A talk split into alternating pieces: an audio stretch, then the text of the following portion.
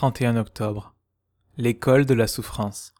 Ma grâce te suffit, car ma puissance s'accomplit dans la faiblesse. 2 Corinthiens 12, 9. C'est le dessein universel de Dieu pour toute souffrance chrétienne. Plus de satisfaction en Dieu et moins de confiance en soi et dans le monde. Je n'ai jamais entendu quelqu'un dire les leçons les plus profondes de la vie me sont venues à travers des moments de facilité et de confort mais j'ai entendu de solides saints dire tout progrès significatif que j'ai jamais fait, mais en fait pénétrer les profondeurs de l'amour de Dieu et fait grandir avec lui, m'est venu par la souffrance.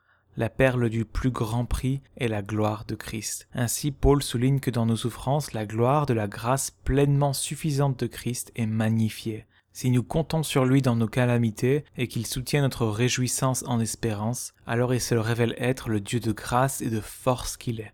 Si nous nous accrochons à lui quand tout autour de notre âme cède, alors nous montrons qu'il est plus désirable que tout ce que nous avons perdu. Le Christ dit à l'apôtre souffrant, Ma grâce te suffit, car ma puissance s'accomplit dans la faiblesse. Paul répond à cela, Je me glorifierai donc bien plus volontiers de mes faiblesses, afin que la puissance de Christ repose sur moi. C'est pourquoi je me plais dans les faiblesses, dans les outrages, dans les calamités, dans les persécutions, dans les détresses, pour Christ, car quand je suis faible, c'est alors que je suis fort. 2 Corinthiens 12, 9 à 10. Ainsi, la souffrance est clairement conçue par Dieu non seulement comme un moyen de détourner les chrétiens d'eux-mêmes et de les amener à la grâce, mais aussi comme un moyen de mettre en lumière cette grâce et de la faire rayonner.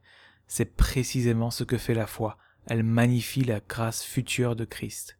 Les choses profondes de la vie en Dieu sont découvertes et magnifiées par la souffrance.